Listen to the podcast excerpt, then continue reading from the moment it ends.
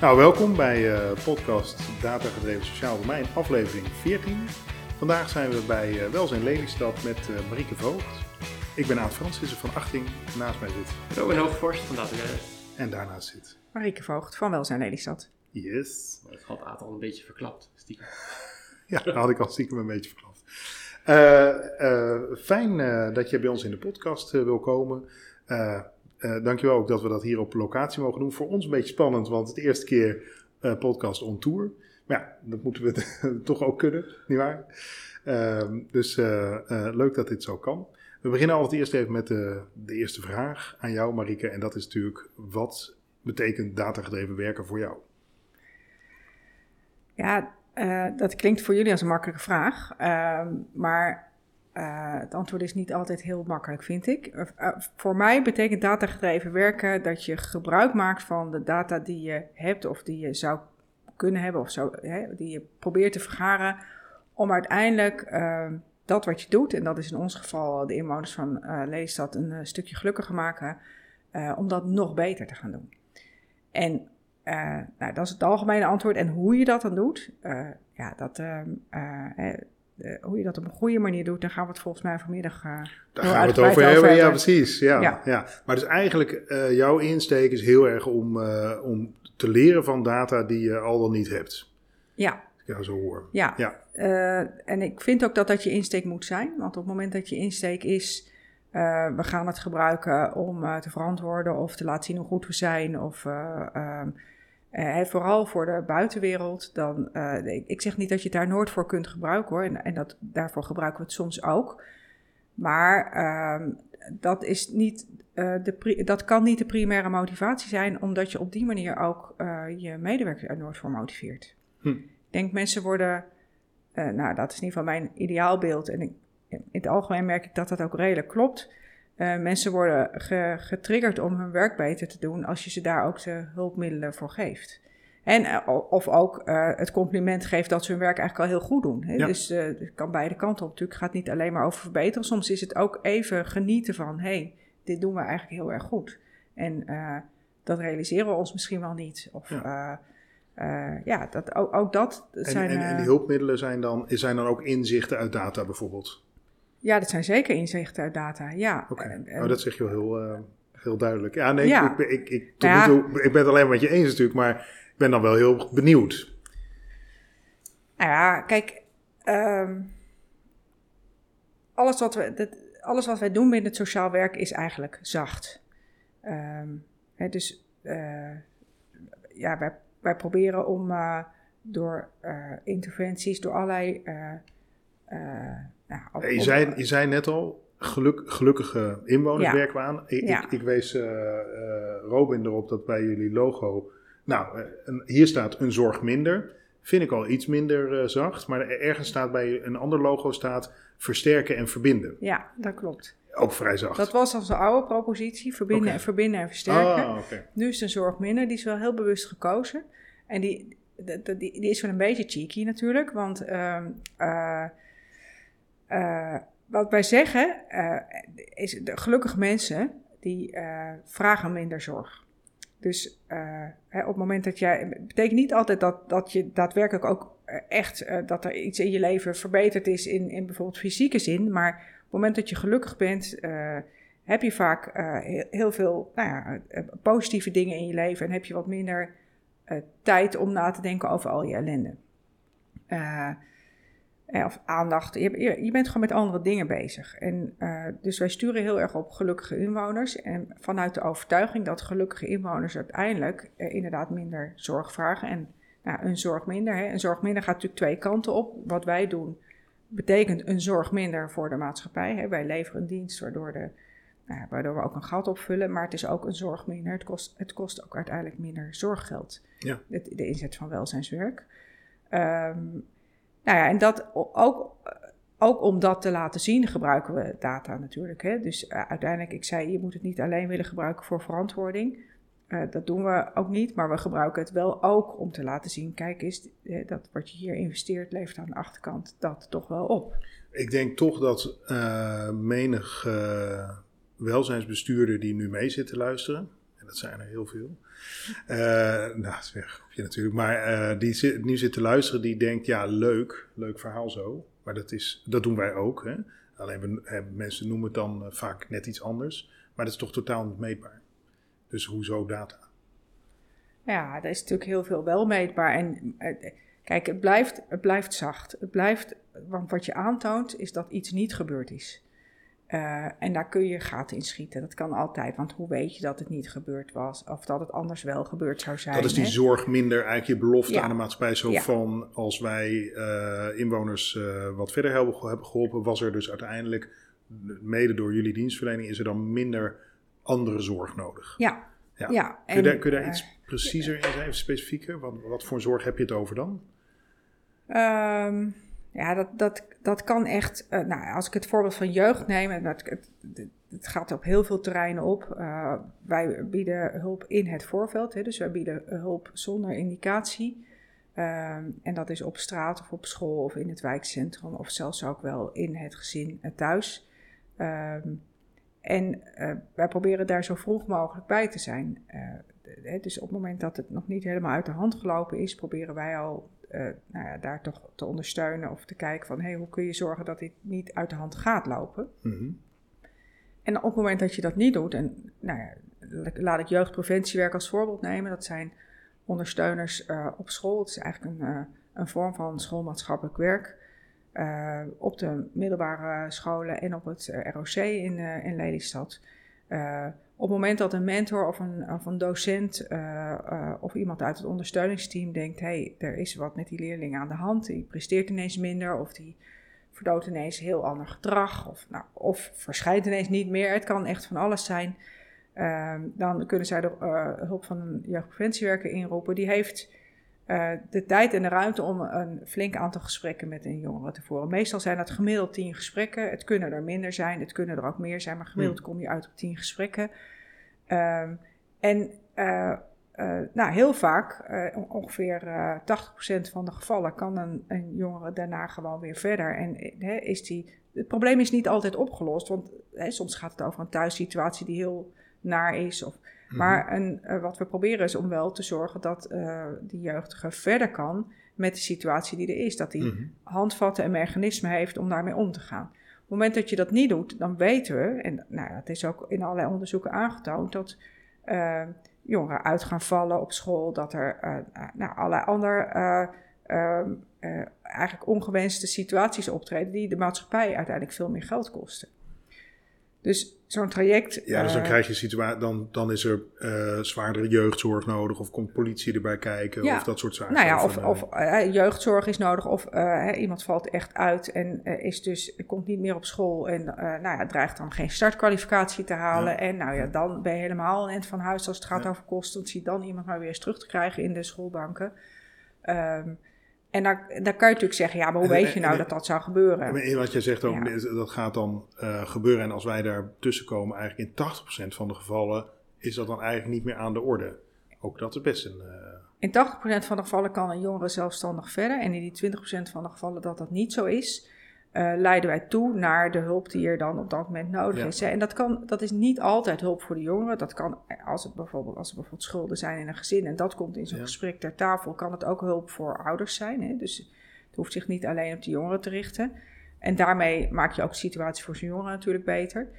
Um, maar je weet wel dat als je niks doet, uh, dat het probleem vaak echt uh, uit de hand loopt. Maar je kan dus ook heel gericht doorverwijzen dan, op het moment dat je natuurlijk meer in de materie zit en dan meer geholpen Ja, dat klopt. Ja. En nou ja, dit is een heel specifiek voorbeeld voor jeugd. Mm-hmm. Um, maar eigenlijk in alles wat wij doen, als je kijkt naar. Uh, uh, wij, wij, voeren buurtkamers uit, bijvoorbeeld, een heel ander voorbeeld. Mensen die uh, behoefte hebben aan dagstructuur, die eenzaam zijn, die nou, ja, vaak heel klein netwerk hebben, soms ook al wel licht dementerend zijn.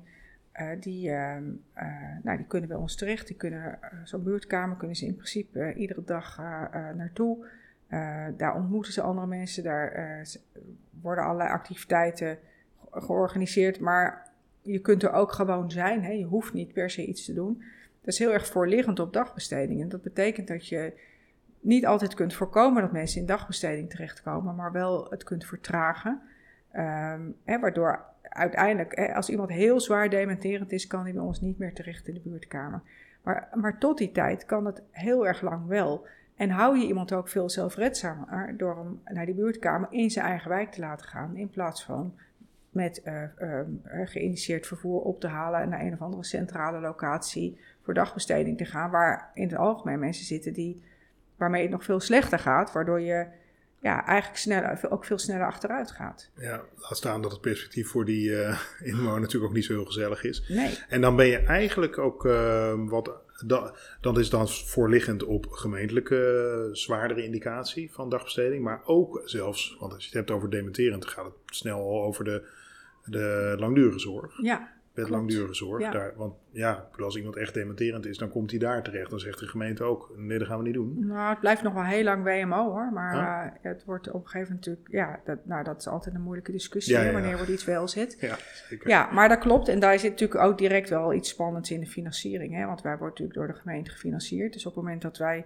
onze resultaten vooral boeken in de zorgverzekeringswet en de WLZ uh, dan uh, wordt het spannend qua financiering. Want dan zegt een gemeente ook wel gauw van ja, nou ja, ik weet eigenlijk niet of ik dat dan wel moet betalen. Ja. Dat, ook dat voorbeeld. Dus soms helpt data je dus ook niet. Hè? Want ook daar hebben we een voorbeeld van bij de hand dat wij lieten zien dat we echt heel goed werk doen. Um, dat, dat is het voorbeeld van welzijn op recept, waarbij onze hm. welzijnscoaches bij de huisarts zitten. Um, en uh, nou, eigenlijk als een, als een huisarts constateert hier komt een patiënt en die, hey, daar is echt wel iets mee aan de hand, maar het is niet medisch. Hè. Soms komt iemand heel erg vaak of komt, nou ja, komt met, met allerlei uh, vragen. Het, het, zit soms wel op het randje. Hè. Eenzaamheid en, en depressie zitten ook wel gauw mm-hmm. dicht bij elkaar. op het moment dat de huisarts denkt, ik wil eigenlijk liever geen pillen voorschrijven, ik denk dat er ook nog wel iets anders mogelijk is, dan um, komt hij bij de welzijnscoach terecht. Nou, die zit, zoals ik zei, bij de huisarts. En die uh, gaat in gesprek en die kijkt wat kunnen we vanuit het, het voorveld. Dat hoeft niet iets te zijn wat wij per se aanbieden. Het kan ook een wandelgroepje zijn, het kan een kookclubje zijn, het kan iets creatiefs zijn. Um, uh, het kan ook een combinatie zijn dat je bijvoorbeeld wel zorgt voor huishoudelijke ondersteuning, maar daarnaast ook iets van, van verbondenheid en contact.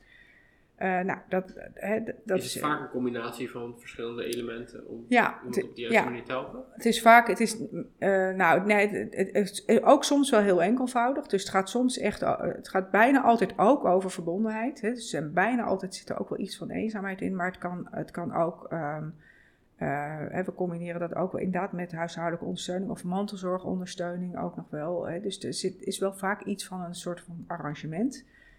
Um, maar goed, het is vrij succesvol. Uh, aanvankelijk uh, waren, moesten we de huisartsen met een lampje zoeken die eraan mee wilden doen. En inmiddels uh, kunnen we eigenlijk de vraag van de huisartsen niet meer aan. Hmm. Want nou, het is, hoort zegt het voor, de huisartsen zijn heel enthousiast. Ja. Zien die patiënten ook veel minder vaak terug, hè, zien dat dit werkt. Ja, ja want, zij, want bij hen is de druk op de praktijk wordt wat minder. Hè? Ja. dit zijn eigenlijk patiënten van hun waar zij eigenlijk niet zoveel mee kunnen, maar die komen wel steeds langs. Je hebt er steeds werk aan. Ja. En dat is voor de huisarts op dit moment een gigaprobleem. Hè? Tenminste, ik weet niet of hier een tekort is, maar bij ons in Enschede in ieder geval wel. Er is zeker een tekort. Ja, volgens mij is dat landelijk. Ja, ja precies. En, uh, nou ja, en dan is dit natuurlijk een dikke uitkomst. Want uh, ja, patiënten worden wel goed geholpen, maar je hebt er als huisarts uh, eventjes geen, geen omkijken naar. Ja. Nou ja, of minder ja, omkijken, laat ik zo zeggen. En wij liepen er tegenaan dat we eigenlijk dus niet meer aan die vraag van die huisartsen konden voldoen, omdat onze mensen een beetje op waren en de financiering dus ook een beetje op was. Uh, dus toen dachten we, nou, laten we eens uitrekenen wat dat dan oplevert. Dus hebben we een, uh, een, bureau gevraagd om dat voor ons te doen. Van, nou, zoveel uur steken we erin. Hè? Dan pak je een, uh, je pakt een representatief aantal casussen. Je kijkt, nou, wat hebben wij gedaan? Wat, wat zou anders de huisarts gedaan hebben? Dat is, zo'n huisarts legt dat ook redelijk goed vast. Dus dat is nog, daar kan je nog hm. best wel hard uh, uh, iets over zeggen. Nou, en dan blijkt dat dat uh, ook wel serieus geld oplevert, maar dat dat vooral inderdaad bij de zorgverzekeraar bezwaard ja. wordt. Ja, ja, en dat is een beetje jammer voor je business case. Nou ja, of het is iets waarvan, en dat zou ik van een gemeente eerlijk gezegd ook wel verwachten, uh, waar, waarmee je dus naar een verzekeraar kan gaan. Nou is dat voor één welzijnsorganisatie best lastig, want die verzekeraars werken natuurlijk regionaal. Ja. Maar verzekeraar en een gemeente, of sorry, een welzijnsorganisatie en een gemeente, samen met een paar huisartsen, kun je nog best wel eens een, een casus voor maken. Want we ook die ja. verzekeraars willen op preventie inzetten. Ja, dat is wel wat dit is We natuurlijk. proberen dat nu via de eh, re- regionale, dus de provinciale preventiecoalitie, eh, bespreekbaar te maken. Want ook als individuele gemeente, nou misschien als je Amsterdam, en het ligt er toch wat anders, maar Lelystad is natuurlijk niet zo heel groot. Eh, dus dan maak je bij zo'n zorgverzekeraar nog steeds niet echt een hele goede kans. Maar eh, op provinciaal niveau, eh, als je dit soort resultaten natuurlijk eh, wat vaker eh, ziet, dan, eh, dan heb je wel een gesprek. Dus ja, Ja, nee, dus, de nou ja, verzekeraars ja. hebben toch ook het preventieakkoord getekend. Ja, maar declareren jullie ook voor de Nee. zorgverzekeraars? Nee, Nee, toch? nee, helemaal niet. Nee. Nee, Dus dan dus- zou je ja. dat bespreekbaar willen Ja, maken. nou, je zou eigenlijk bespreekbaar willen maken dat zij mee investeren. En net Ja, zoals ze mee investeren in een POH, GGZ. Of, hè, want dat is, ja, dat is denk ik ook eh, een, een ontwikkeling geweest die... eh, eh, nou, twintig jaar geleden hadden we geen POH, GGZ en nu zit er overal een. Zo'n welzijnscoach is, is eigenlijk net zoiets op een net iets ander vlak. En daarvan zou je heel graag willen dat de, de zorgverzekeraar wel, wel ook meebetaalt. Ja. Omdat hij uiteindelijk ook in de revenue wel nou ja, dat terugziet. Nou ja, daar zal wel tijd voor nodig zijn. Maar ook daar helpt dus data dan wel heel erg bij. Ja. Maar nu hebben we het eigenlijk alleen maar over toch dat we data gebruiken naar buiten toe. Terwijl ik zeg, ja, data moet je Nee, dat was ook vooral mijn heel, volgende heel vraag. erg Geef me gebruiken een naar seconde. binnen. Ja, en we hebben Ja. het vooral heel veel over geld. En dat is Ja, ook, het belangrijkste ook. met Ja, data. daar- daar kwamen Ja. we ook niet voor inderdaad. Nee, maar de- ik was wel benieuwd inderdaad van... eh, neem nou eens die welzijnscoach, ja. Ehm, zijn er een aantal die voor eh welzijn op receptie hier werken en bij zo'n huisarts zitten. Wat, voor een, wat willen die weten? Wat voor een datavraag hebben die? Of wat voor een inzichtvraag hebben die? Nou, kijk, zo'n, eh, grappig is dat zo'n business case maken ook voor hen zelf heel erg leuk is. Hè? Eh, want eh, de manier waarop wij dat doen, is niet dat we een bureau aan het werk zetten en zeggen, nou, ga maar aan de slag en we horen het wel. Ehm, wij, dat bureau, en ja, daar hebben we hen ook wel echt op uitgezocht, gaat echt met de medewerkers zitten, gaat met die medewerkers door die casussen heen. Eh, en ja, ik weet de eerste keer dat we dat deden, dat was overigens niet voor welzijn opgezet, maar voor een andere werksoort. En die medewerkers vonden dat super spannend. Want die dachten, ja, ik krijg. Ze hadden er om te beginnen ook trouwens helemaal geen zin in. En eh, ze dachten, ja, ik krijg straks allemaal vragen. Dat weet ik allemaal helemaal niet. En Hmm. het, is, het is allemaal heel blauw en moeilijk en dat kan ik niet. En ik ben sociaal werker. Wat wordt er nu toch weer van me gevraagd? Ja. Maar het leuke was dat echt aan de hand van hun werk werd zo'n casus doorgesproken van... hé, hey, je hebt dit gedaan, wat, wat was er anders gebeurd en hoe hard kun je dat eigenlijk maken en hoe weet je dat? En het, dus werd echt een, een inhoudelijk gesprek over casuïstiek gevoerd... waarbij die medewerkers dachten, hé, hey, dat is echt heel leuk en het geeft me heel erg veel inzicht in... eh, hoe ik, eh, ja, eigenlijk inzichten waar ik normaal gesproken niet over nadenk. Ik doe gewoon mijn werk en Ja. wat ik doe is voor mij heel normaal. Ja. Dat doe ik gewoon. Dat is, ja, dat is wat de sociaal werker altijd zegt. Ja, ja. En, ehm, eh, maar ja, ja, nu ik er zo eens over nadenk, ja, oh, dat is eigenlijk best wel goed om te beseffen dat ik voorkomen heb dat dit of dat of dat gebeurt. En, Ja. en nou, dat is dan eh, eh, een middag of een paar middagen. Het hangt er een beetje vanaf met hoeveel medewerkers je dat doet en, en hoe groot je steekproef is. En medewerkers werden gaandeweg steeds enthousiaster over dat inzicht krijgen in hun eigen werk. En nou, dan komt er uiteindelijk dus, dan is het, het resultaat is misschien zelfs nog wel minder belangrijk. Hè. Het is leuk om te laten zien dat het wat oplevert. eh, en ook daar kan je als medewerker enorm van groeien. Maar het proces om daar te komen is misschien uiteindelijk nog wel belangrijker. Dat je je heel erg goed bewust bent van wat doen wij nou eigenlijk. En eh, ja, eh, wat ik doe, in hoeverre doet dat ertoe eh, voor die, die inwoner die ik probeer te helpen. Nou ja, en dus dat helpt hen.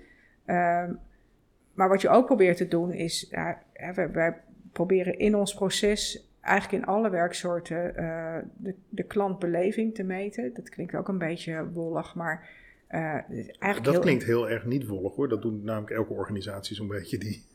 Oké, nou ja. het is alleen vind- klant is vaak een vies woord. En eh, ja, Nou, Klanttevredenheid of klantbeleving, dat Ja. denk ik. Ja, Ja, maar gewoon klant- verschil. tevredenheid Ja. vind ik nog wel echt iets anders. Want kijk, het, het is op zich natuurlijk. Eh, komt iemand bij ons met een hulpvraag. Je komt niet bij ons eh, een kopje koffie drinken. Eh, nou ja, mag ook hoor. Maar meestal komen mensen met een hulpvraag. En eh, wij doen van alles. En nou, het grappige is, bij de gemeentevraag zie je vooral allerlei dingen. Hoeveel mensen dit en hoeveel dat en hoeveel zaten er in die groep en hoeveel heb je er zo. Maar het zegt natuurlijk helemaal niks. Ik kan twintig mensen gezien hebben en een nul geholpen hebben. Dus onze vraag is aan, aan eigenlijk ieder individu die, wij, eh, nou die wij zien en eh, waar wij mee aan de slag gaan, is: eh, goh, je kwam bij ons met een hulpvraag. Heeft dat je, hebben we je geholpen? Heeft het je vooruit geholpen? Nou, ehm, eh, ook dat is natuurlijk super interessant om te weten. En we, toen we daarmee begonnen, ehm, gaf dat ook nog wel, en nog steeds hoor, maar gaf dat ook wel wat verrassende resultaten. We, spitten dat nog een beetje uit. Hè. We hebben eigenlijk bij iedere werksoort hebben we zelf wel het beeld van, nou, we, zitten vooral, we zijn hier vooral aan het sturen op verbondenheid, of we zijn hier vooral aan het sturen op uh, uh, zelfredzaamheid. Of, maar, en nou, dat denken wij dan, maar die inwoner beleeft dat soms helemaal niet zo.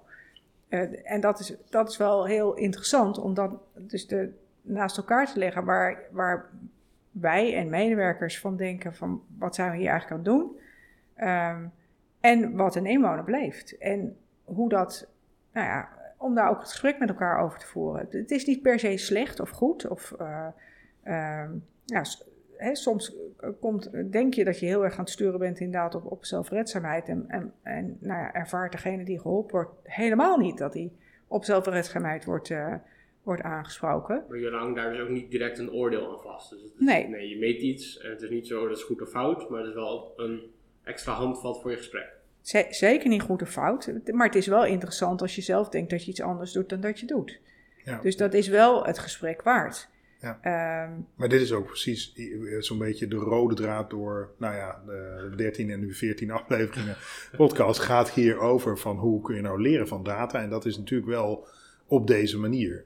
Ja. Dat, je dus, dat betekent ook dat er even nog geen goed of fout is.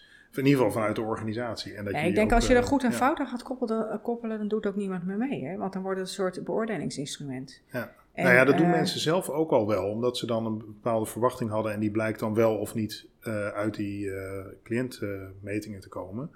En dan zien ze zelf ook al wel van, oh, maar dat, dat doen we niet goed. En, en moet je ze soms nog wel een beetje in afremmen ook. Ja, maar het is ook wel heel interessant. We hadden ook één werksoort waarbij eigenlijk uh, 98% van de mensen zeiden, ik ben verschrikkelijk goed geholpen, het kan niet beter. Nou, dat is bijna eng. En, uh, um, Scoor je hoger dan Apple. Ja, ja en nou ja, en de, de, ook, ook daar, want het was wel, uh, bij die gesprekken met medewerkers heb ik uh, toevallig zelf ook gezeten. En die, die waren daar helemaal niet per se zo blij mee, want um, dit ging over uh, jonge mantelzorgers. En um, nou, dat zijn hele kwetsbare jongeren. En het is natuurlijk, ja, het is op zich fijn dat je ze heel goed helpt, maar... Um, uh, klopt dit cijfer nou echt? Hè? Is dit, of of uh, zijn ze zo uh, ja, in feite afhankelijk van je dat ze bijna niks anders durven zeggen, snap je?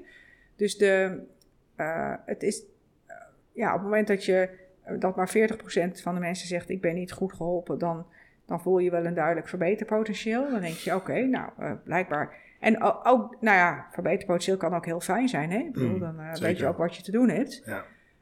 Um, ja. Maar op het moment dat dus inderdaad eigenlijk iedereen zegt dit is fantastisch, ja, dat, misschien is dat nog wel spannender. Ja. Dus de, we proberen zeker niet om er goed of fout aan te hangen. En waar ging dat uh, gesprek uh, naartoe? Wat was, hun, uh, wat was van die mensen die de jonge mantelzorgers helpen, hun, wat was hun waarneming? Weet je dat nog?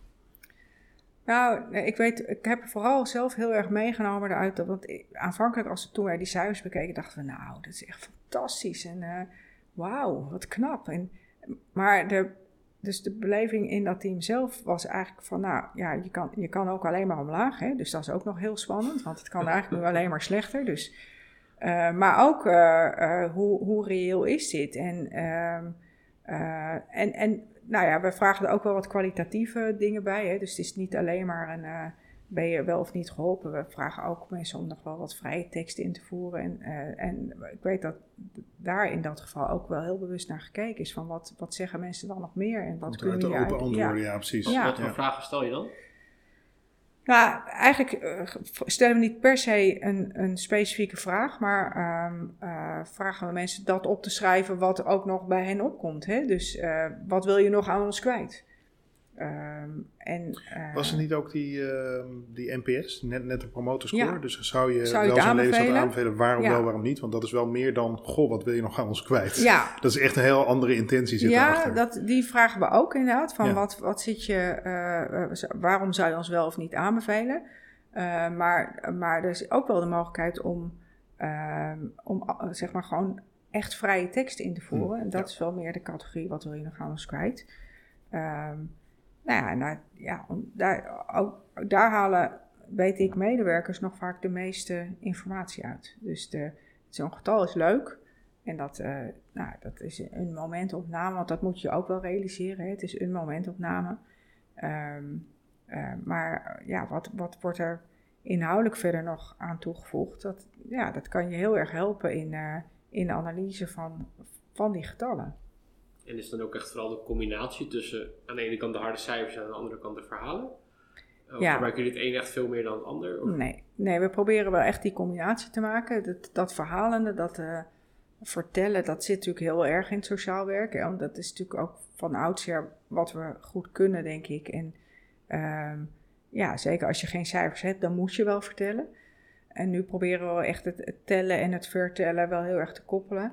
Uh, en dan tellen dus niet in, in termen van uh, hoeveel mensen zijn hier geweest, maar echt tellen in, hoe, in hoeverre zijn mensen uh, door ons geholpen. Vinden ze zich ook geholpen? Ja, maar het andere tellen doe je ook. Je, je, telt volgens mij ook hoeveel mensen zijn er nou geholpen en hoeveel contactmomenten zijn er geweest. En dat, dat soort zaken worden volgens mij wel bijgehouden, ook hier. Ja, is altijd natuurlijk een combinatie. Als je 100 mensen niet hebt geholpen, is het slecht. Maar als je één iemand heel goed hebt geholpen en 99 niet, kan je nog heel, één persoon heel goed hebben geholpen. Maar dan zijn die aantallen nog steeds wel uit balans. Ja, want dan weet je wat die ene persoon aan de gemeente heeft gekost.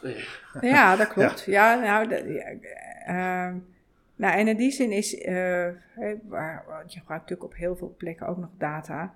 Uh, we hadden toevallig vorige week drie medewerkersbijeenkomsten. Ja, drie keer dezelfde hoor. Dus om mensen de gelegenheid te geven om, uh, om daar ook allemaal te zijn. En uh, dat ging ook over, we hebben een nieuw registratiesysteem, Regicare. In hoeverre uh, helpt Regicare je nou bij het doen van je werk?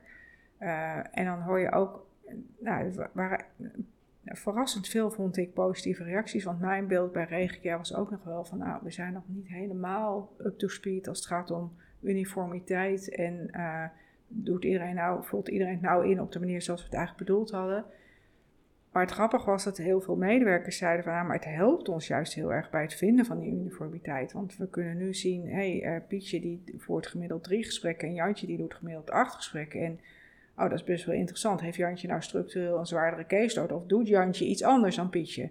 En daar voeren wij dus nu met elkaar het gesprek over. En dat vond, nou, ik, ik vond dat verrassend en ook verrassend positief. Ja, dat vind ik echt heel uh, uplifting horen. Want dat is exact waar je ook, als je wil leren van data, ook dit soort data, wil je daarvoor gebruiken.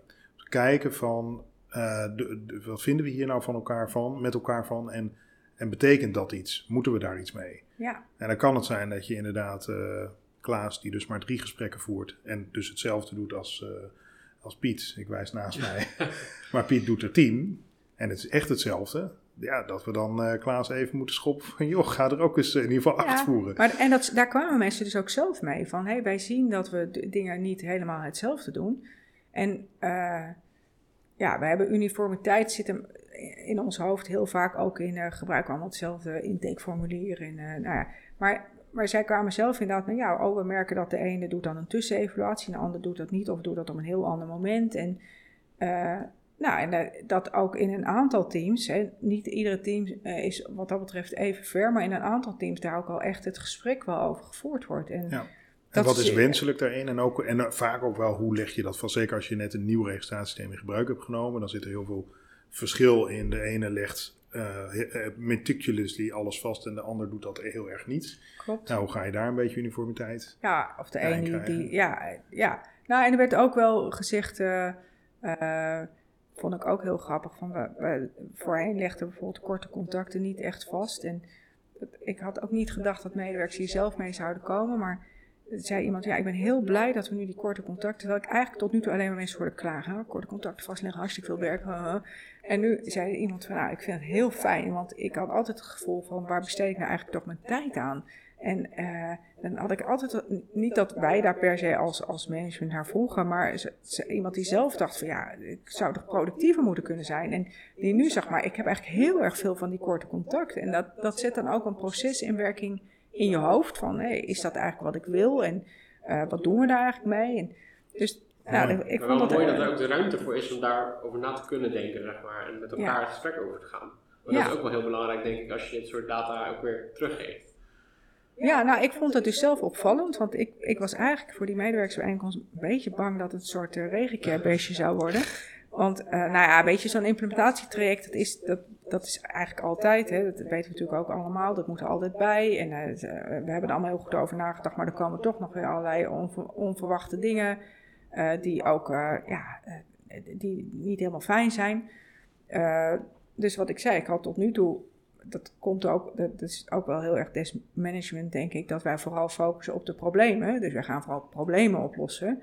Maar nu was het echt leuk om te horen dat, dat veel mensen daar dus al heel veel positieve resultaten mee hebben. En ook de, de winst en de meerwaarde van zien. Ook uh, nou ja, het feit dat wij, dat is wel de meerwaarde van Regencare, dat wij één keer iemand vastleggen. En dat als iemand vaker terugkomt bij verschillende werksoorten, je dat dus nu ook kunt zien. Hè? Mm, dus, ja.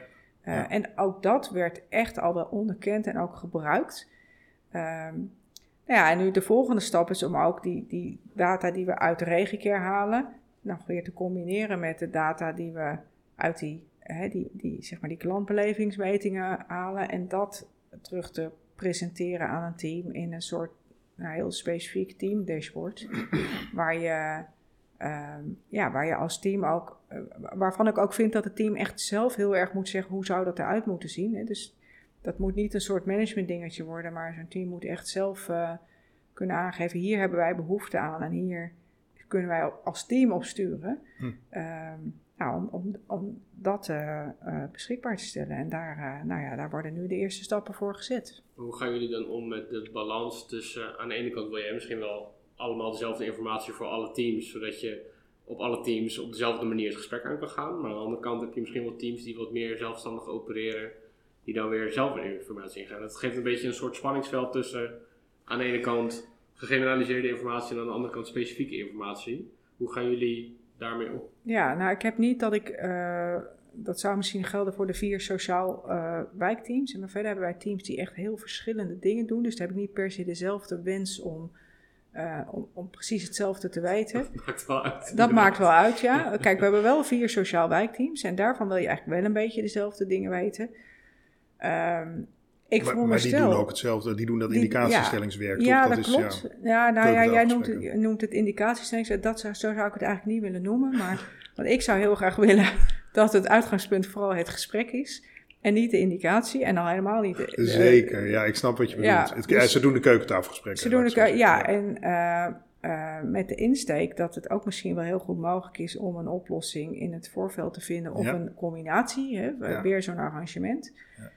Ja. Daar, zit, daar zit ook by far de moeilijkheid van zo'n, ja. als je dat werk doet, lijkt mij. Nou, en uh, ik denk dat je zo'n team wel zou kunnen prikkelen. Dus je, kijk, ik denk dat ze ook aan elkaar wat kunnen hebben door te kijken wat voor soort dashboard willen jullie nou. Hè? En um, maar ik denk dat je ook wel wijkspecifieke, we hebben de stad opgedeeld eigenlijk in vier kwarten, Noordoost, Zuidoost, Noordwest en Zuidwest. En ik denk dat ieder kwart, ieder stadsdeel wel zijn eigen problematiek heeft. En dat er ook ruimte in zo'n dashboard moet, moet, zijn om dat te laten zien. En, en daarnaast, kijk, ik veronderstel dat iedereen wil weten wat de wachttijd is als iemand zich nu aanmeldt uh, om tot een gesprek te komen.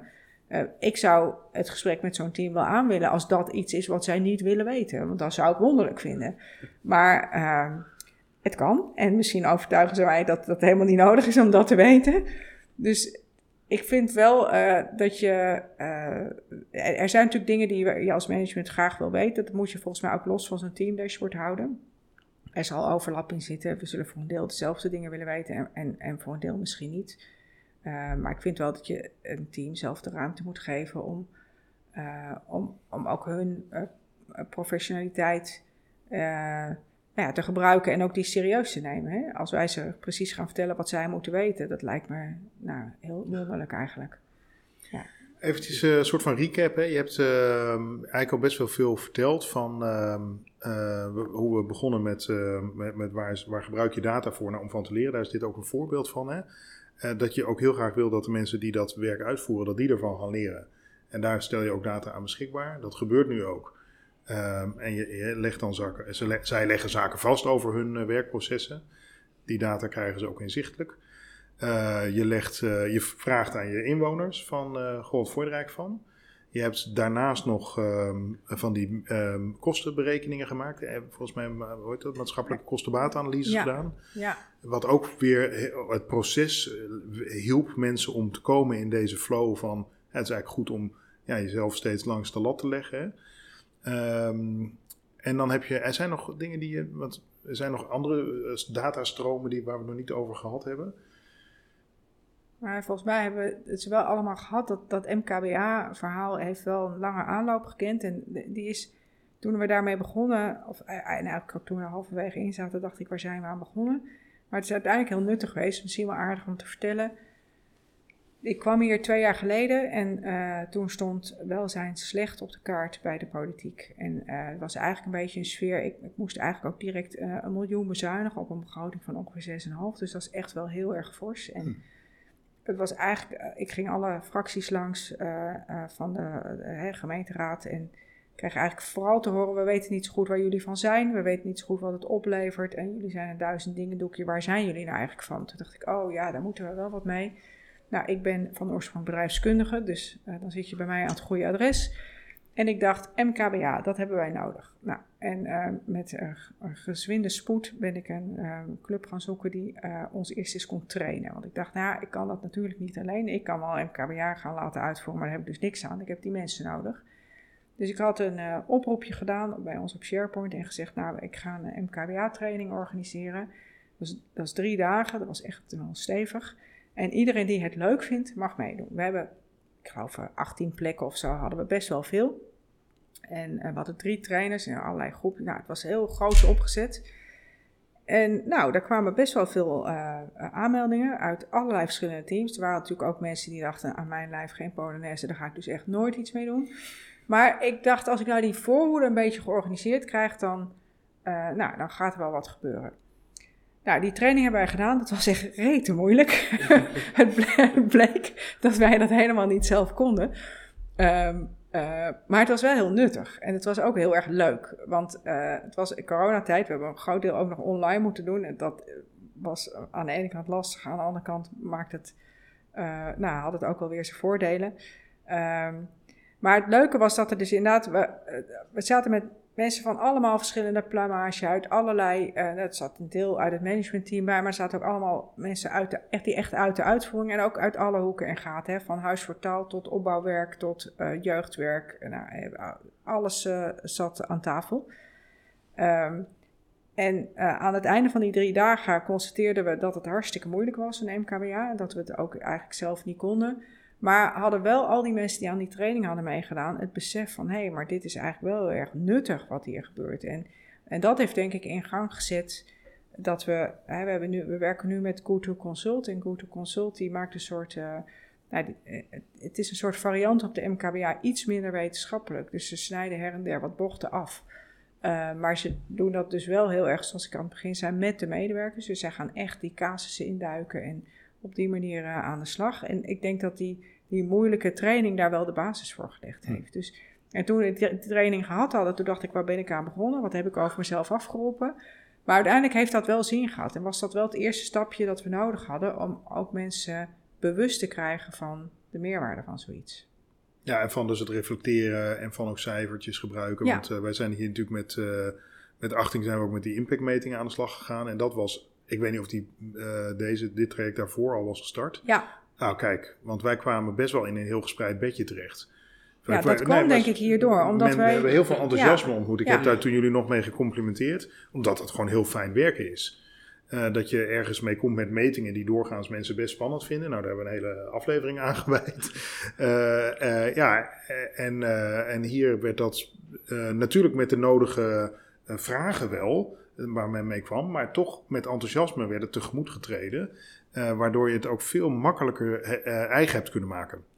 Ja. Die hele, die hele impactmeting. Ja, ik denk dat, dat, dat, die, dat, dat voortraject daar dus wel heel nuttig voor ja. is geweest. En al toen we dat, nou nogmaals, toen we dat voortraject achter de rug hadden, dacht ik, en nu? Maar dat heeft uiteindelijk dus wel inderdaad de mindset ook bij mensen gecreëerd en de, de weg uh, gebaand om met data aan de slag te gaan. En hm nou ja, hè, soms uh, neem je uh, een hele grote hap en denk je, oh, deze hap was echt te groot. En dat was bij die MKBA-training absoluut het geval. Maar nou ja, dat heeft ons wel geholpen. Ja, het zet, zet toch iets in gang inderdaad. Ja, Ja. nice. Ja, Ja, mooi. dat is eigenlijk omdat je zo'n hele diepgaande training doet, waarbij je wel ziet, oh, dit zou eigenlijk allemaal kunnen. Ja, een van Dan die denk je aan het trainers einde, die... denk je, ja. jeetje, moeten we dat allemaal zelf gaan doen? Een En van die er trainers was een hoogleraar uit Delft. En eh, man, we konden die man helemaal niet volgen, echt. Oké. het was echt... Ja. Maar het was, nee, maar goed, dat, het was ook wel heel nuttig. Hè. Op, op dat moment zelf zakte het moed mij echt een beetje in de schoenen. Maar het was... En eh, ja, we gingen daar bijvoorbeeld ook uitrekenen. Wat, eh, dat was dan voor Huis voor Taal. Dus dat is ondersteuning voor mensen op basisvaardigheden. Wat dan 1% toename in geletterdheid betekende voor de maatschappelijke kosten. Nou, dat is echt heel moeilijk, kan ik je Ja, vertellen. ja. En dat moet ook heel wetenschappelijk. Dus eh, nou, daar zijn we helemaal niet uitgekomen. Maar het, het idee van, en wat, het, het zette iets in gang. Het, het, het zette een, een motortje aan in mensen hun hoofd van... hé, hey, zo kun je denken. Zo hebben wij eigenlijk nog nooit gedacht. Ja, en dat zie je inderdaad bij het welzijnswerk eh, veel. Inderdaad, jij noemde het net ook al, de social worker wil daar liever niet mee bezig zijn, terwijl ze de hele dag door wel goede dingen doen met mensen en ook zaken bereiken. En het is bijna jammer dat ze dan, eh, dat ze ook eigenlijk een beetje dat niet in zich hebben om daar ook, ja, dat ook op te schrijven en dat ook regelmatig eens te reflecteren op die, op die cijfertjes. Ja, en ik denk ook, eh, ik ben eh, best wel eh, bezig ook met hoe kan het welzijnswerk nu uiteindelijk het probleem in de zorg ook mede helpen oplossen. Hè? Dus de integratie van zorg en welzijn is natuurlijk een hot topic. Ehm, en ik spreek veel zorgbestuurders en ik merk dat we als welzijnswerk vaak niet of nauwelijks serieus genomen worden. En daar kunnen we over gaan zeuren. Maar ik denk dat we dat voor een deel ook aan onszelf te wijten hebben. Omdat wij eh, eh, jezelf, eh, of serieus genomen worden, begint met jezelf eh, respect en jezelf serieus nemen. En eh, ja, dat hebben wij, dat denk ik, als welzijnswerk heel erg laten liggen. En ik denk dat deze eh, beweging van veel meer met data werken en, en dus uiteindelijk toch iets harder maken, daar wel voor nodig is. En eh, wat wij bijvoorbeeld ook gaan doen, eh, en daar hebben we nu de eerste stappen voor gezet, is eh, om onze medewerkers een training aan te bieden, eh, pitchen op een verjaardag. Vragen ze een welzijnswerker wat hij doet en er komt een volstrekt wollig verhaal. Goed. Waarvan iedereen die ernaast zit denkt wegwezen. Ik zit naast de welzijnswerker. Eh, maar maar het, het is natuurlijk wel, het, het, het is eigenlijk een heel goed verhaal. Je moet alleen weten hoe je het moet vertellen. Ja. En die, dat zelfbewustzijn, eh, dat hebben we in deze sector echt nodig om een rol van betekenis te kunnen spelen. En als we alsmaar ons als Calimero blijven gedragen, dan zullen we ook altijd Calimero blijven. Ja. Hey, wat heb jij als ehm, vanuit de organisatie hiervoor? Want ik denk dat er. Kijk, we hebben in de podcast, zeker de eerste afleveringen, ook gezegd van ehm, fluitend voor het eerst starten met datagedreven werken. Hè? Nou, nou zijn jullie al wat verder. Dit is echt al. Je bent verder dan begon, begin. Ehm, eh, wa- wat heb je in de organisatie hiervoor nodig om dit goed te, ja, te kunnen borgen? Je hebt iemand nodig die eh, het omarmt. Eh, en dat, nou ja, dat, meer dan alleen een directeur die het omarmt. Hè. Ik, eh, dat, dat ben jij in ieder geval, dat is wel duidelijk. Ja, dat ben ik in ieder geval. Maar eh, je hebt eh, ook in je managementteam, een, eh, nou ja, heel, heel, heel simpel voorbeeld. Aad, wij kenden elkaar eh, uit een eh, verleden. En ik, Mhm. jij kwam bij mij op de lijn toen ik hier net werkte. En je zei, ik heb eh, eh, wel wat te vertellen. En ik luisterde naar, ik dacht, dat is een goed verhaal. En toen zei ik tegen jou, maar jij gaat het ook aan mijn MT vertellen. Want als ik naar mijn MT ga en ik zeg, dat is een goed verhaal. Dan zeggen ze, ja, ja, je bent je vriendje, dan ben je aan het werk hier. Ehm, dus dat ga ik niet doen. Ik ga daar helemaal niks over zeggen. Ik ga echt ga- gewoon zeggen, er is iemand die wil een presentatie geven in ons MT. En dan wil ik daarna van jullie horen wat je daarvan vindt. En zo hebben we het ook gedaan. Dat wist ik helemaal niet. Nee, dat had ik jou ook niet verteld Ik dacht natuurlijk. dat wij gewoon vriendjes waren. Ja. maar, eh, nou ja, ook. en daar werd eigenlijk iedereen enthousiast. En dat Ja. heb je ook nodig. Dus je hebt... dat eh, gedeelde enthousiasme. ja, je hebt in je managementteam ook mensen nodig die dit omarmen. Die zeggen, oh, daar wil ik wel op gaan lopen. Ehm, Maar al die Ja. databronnen koppelen, dat doen zij niet, toch? Nee, je hebt- nee, we hebben gelukkig ook een ongelooflijk goede IT'er eh, in dienst. Ja, daar, heb je, daar moet je echt denk ik een beetje geluk mee hebben. Ehm, dat kan je natuurlijk ook inhuren, maar dan wordt het wel eh, een dure grap. Ook hier is weer, denk ik, eh, een groot stuk liefhebberij. Hè? Eh, Cheert is onze IT'er en die vindt dit ook gewoon heel erg leuk. Die zit ook voor zijn lol Power BI dingen te bouwen. En ja, ik wist helemaal niet dat hij het kon, maar hij bleek dat allemaal te kunnen. Ja, En ja. hij blijkt dat ook nog gewoon heel erg leuk te Ja. Dus, ja maar die, dat is wel gaaf, want ik wou het niet, zeg maar, inderdaad, Tjeerd is echt wel de, de, de, de, de, de topman qua IT Ja. hier. Hè? Dat is ook en de enige. Eh, en, maar dat hebben wij eerder ook gezegd hè, in, uh, in de aflevering. Van je kunt gewoon beginnen. De meeste partijen maken wel gebruik van een Office uh, pakket. Daar zit uh, voor een paar euro per maand meer zit daar Power BI bij. En ga iemand aan de slag zetten om dat je eigen te maken. Je kunt, YouTube is je vriend. Nou, Tjeerd had daar zelf al interesse in, dus die was, dat is nog beter, want die is natuurlijk intrinsiek ja. gemotiveerd. Uh, en, en ja, dat is, hij is inderdaad wel een hele fijne kracht, maar dat soort mensen heb je gauw toch wel in, een keer in huis. Ja, maar je ziet ook wel, en dat, dat zal jij ook herkennen uit onze organisatie, Aad, dat er ook mensen zijn van wie je het helemaal niet verwacht, die echt, gewoon echt, echt sociaal werkers, ook met een opleiding sociaal werk, en uh, die ineens blijken gewoon hartstikke geïnteresseerd te zijn in hoe ja, dat werkt met die data. Jazeker, daar hebben we een aantal van hier ontmoet. Ja. Ik hoop ook uh, een aantal daarvan nog weer in een vervolgaflevering in de podcast ook uh, aan tafel te krijgen. Het is natuurlijk nog, nog leuker als we ook gewoon uit het, uh, uit het veld zelf mensen over kunnen vertellen. En dat ze dan ook kunnen vertellen dat ze niet gestuurd worden door de baas. Uh, je hebt een mooi verhaal, maar hè, laten we dat zelf. Maar ik, ik heb het aan het, uh, via Teams al van een aantal van jouw collega's ook letterlijk zo gehoord. En met dat ik dacht: hé, hey, ik wil jou even ook in de aflevering hebben. Want ja. dit, moeten andere, dit moeten collega's ook horen.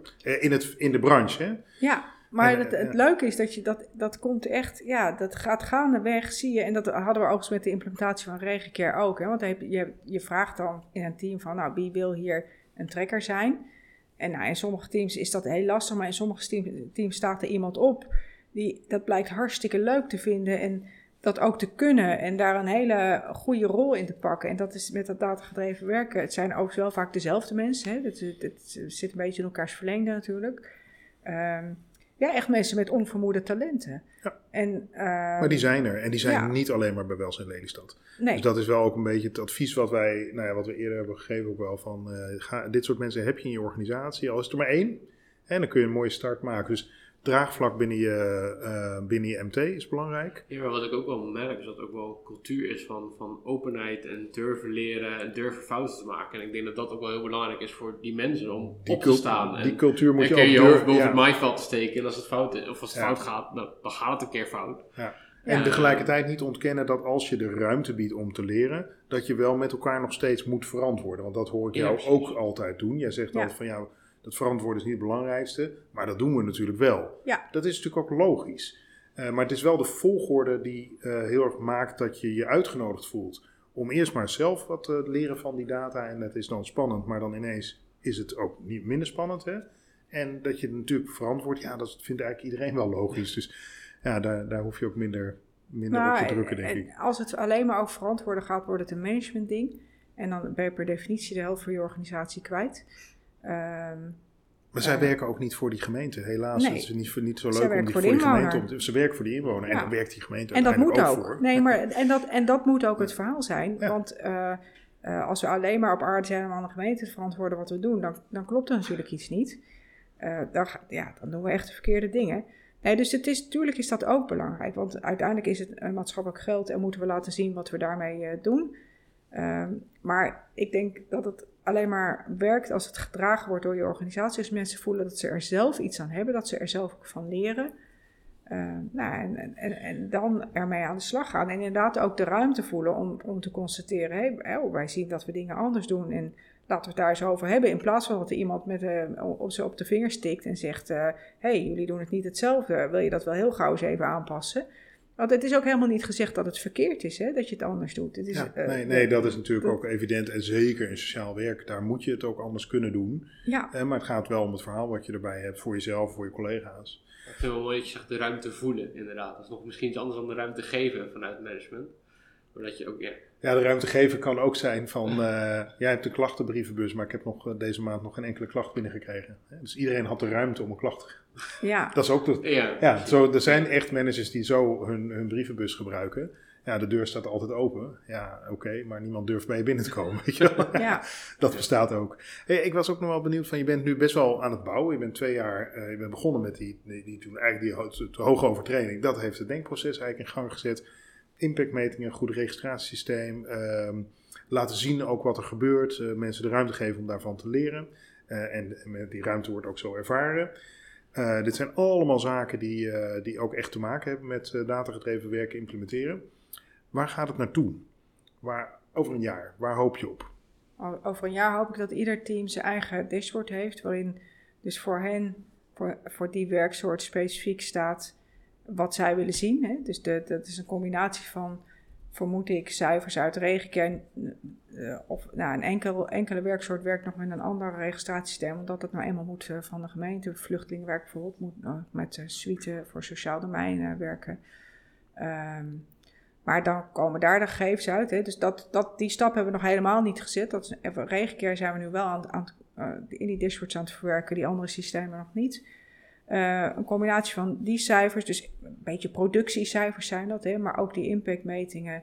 En uh, liefst ook, uh, wat ik net ook al zei bij het Sociaal Wijkteam, um, specifieke, ja, eigenlijk soort data die vrij beschikbaar is, maar hè, van, over een wijk of over een doelgroep of hoeveel jongeren tussen 12 en 25 hebben we hier nou eigenlijk, of, of hoeveel jongeren hebben we die op, uitvallen op school. Dus gewoon wat, wat kentallen die ook je kunnen helpen bij het doen van je werk, die ook. Uh, ja, dan, dan, heb je die data, dus je hebt die data van wat, in welke wijk werken we eigenlijk, wat voor mensen wonen hier, wat zouden we hier moeten doen, wat ja. doen we hier, met hoeveel mensen doen we dat, wat kost dat uh, en waar leidt dat toe, wat vinden mensen ervan, ja. die impactmeting. Oké, okay, dan heb je die dashboards, uh, die hebben ze dan. En, ja. dan, en dan? Nou ja, de, wat als, doen ze ermee wat dan? Ik, wat ik hoop, en dat zie je nu ook al wel, hè, met de, de, de dashboards, die dashboards die ze nu hebben, die gaan eigenlijk alleen nog maar over de impactmetingen. Maar dat ze dan als team uh, met regelmaat, en maar ja, wat die regelmaat is, hangt denk ik heel erg van het team af, van het team groot ook. Uh, maar dat ze daar met elkaar over in gesprek gaan. Van hé, hey, ja. wat zien we, wat doen we daarmee? Uh, waar moeten we een beetje aan trekken? Of oh, ook de successen vieren, hè? dat is wat ja. ik helemaal in het begin zei. Want dat, daar zijn we ook niet zo goed in. We kijken altijd vooral naar wat kan er nog beter. Maar af en toe is iets ook gewoon heel erg goed. En, wat gaat goed? Ja. ja. En waar voor? En, en van elkaar ook leren daarin. Uh, dus ook nog weer teamoverstijgend lijkt het mij heel leuk als je eenmaal zover bent dat je, dat je die dashboards hebt en dat je met de regelmaat daar met elkaar over hebt. Dat je ook dat is uitwisselt. Je kunt op die dienstverlening kun je natuurlijk gewoon uh, met iedereen die binnen zo'n team, je hebt vier teams in de wijk, als je Lelystad in vier hebt gedeeld, op vier teams. Uh, maar er zit de dienstverlening van, voor al die vier dienstverleningen kom je in die teams tegen. Ja. Uh, dus, dus met mensen van bijvoorbeeld preventie jeugd, was het? Jeugdpreventie, ja. Jeugdpreventie kun je ook bij elkaar gaan zitten. En dus ja. gewoon heel inhoudelijk naar die data kijken van nou, bereiken we nou de juiste jongeren en doen we met de jongeren de juiste dingen? Ja. En kunnen we dat binnen onze dienstverlening een stukje uh, anders doen of beter doen? Ja, en, en nog verder gaand, hè, want wat is nou uiteindelijk een klantreis bij ons? Hoe komt iemand binnen en hoe, um, wat, wat, hoe, welke patronen? Want je kan dat natuurlijk nog veel verder gaan analyseren. Uh, welke patronen zien we? En waar, waar, ook daar zou je kunnen kijken naar, uh, is dat helemaal hoe wij denken dat het zou moeten zijn? Of zien we daar eigenlijk nog wel kansen? Ja, dus eigenlijk wat meer gewoon breed trends en analyses ja. van wat gebeurt er nou eigenlijk als we wat terugkijken. Dat zou je ook willen doen. Ja, want wij weten eigenlijk nu nog helemaal niet zo goed hoe komen de mensen bij ons binnen en welk pad volgen ze dan? En, en zit daar, welke patronen zitten daarin? Dat hebben, nou ja, ik denk als je het een paar mensen vraagt, dat zij misschien voor hun individuele cliënten dat wel weten, maar overal hebben we daar helemaal geen zicht op. En ik denk dat je daar wel, ja, dat je daar wel meer informatie uit kunt halen. Kijk, ik weet, uh, uh, binnen het Instituut voor Publieke Waarden hebben ze bijvoorbeeld op een gegeven moment een analyse gedaan van, goh, iemand wordt zijn, zijn eindigt zonder woning en hoe is dat nou gekomen? En dan zie je een soort, een aantal patronen die eigenlijk steeds heel anders beginnen. Maar allemaal leiden tot iemand heeft geen woning meer. Als je dat soort dingen weet, dan kun je natuurlijk aan het begin van zo'n patroon kun je in gaan grijpen. Ja, en, ja dan zou je ja. eigenlijk meer richting die voorspellende uh, waarden ook willen ja. met je data. Ja, ja. mooi. Ja, ja, dat, Zou, uh, dat zou wel. Maar goed, ik denk niet dat we daar over een jaar al zijn. Maar dat is uiteindelijk wel het perspectief waar je naartoe zou willen. En je moet altijd wat de wens overhouden. Hè? Ja, zeker. Ik vind dit ook nog steeds wel het lonkende perspectief. Ik zeg precies hetzelfde als jij. Ik weet ook niet of we er zijn. Uh, maar ik, tegelijkertijd weet ik dat het wel uh, mogelijk moet zijn. En, uh, en je moet het, ja, precies. Je moet ja. ergens beginnen ook. Ja, nou ja, ja, als je geen ambitie hebt, kom je nergens. Nee, daarom, daarom. Nou, mooi. Jullie zijn hele mooie stappen aan het nemen. ik denk dat het voor veel, dat hoop ik oprecht, voor luisteraars ook een, een voorbeeld is van hoe je met data op een prettige en plezierige manier om kan gaan binnen een organisatie als welzijnswerk. wat je er ook aan kan hebben komen heel graag ook nog eens terug om die eh, social workers, ja, zo noem ik ze altijd maar in één woord, te bevragen van, goh, jullie gebruiken die data, vertel. Of jullie gebruiken het niet, hè? Kan ook. Nou, leuk. Ja. Vooral doen. Ja. Um, en als, als jij geen vragen meer hebt, dan hebben wij volgens mij Altijd heel genoeg. ja, genoeg vragen natuurlijk, ja. nee, maar dan ronden we hem zo af. En wij weten trouwens wel, de volgende keer, dan uh, krijgen we wederom iemand uit de jeugdzorg, Eddie de Bruin van Cures, die ons gaat vertellen hoe de datagedreven jeugdzorgorganisatie van de toekomst eruit ziet. En ook letterlijk eruit ziet. uh, Marieke, dankjewel. Graag gedaan. En uh, alle luisteraars, dank voor het luisteren.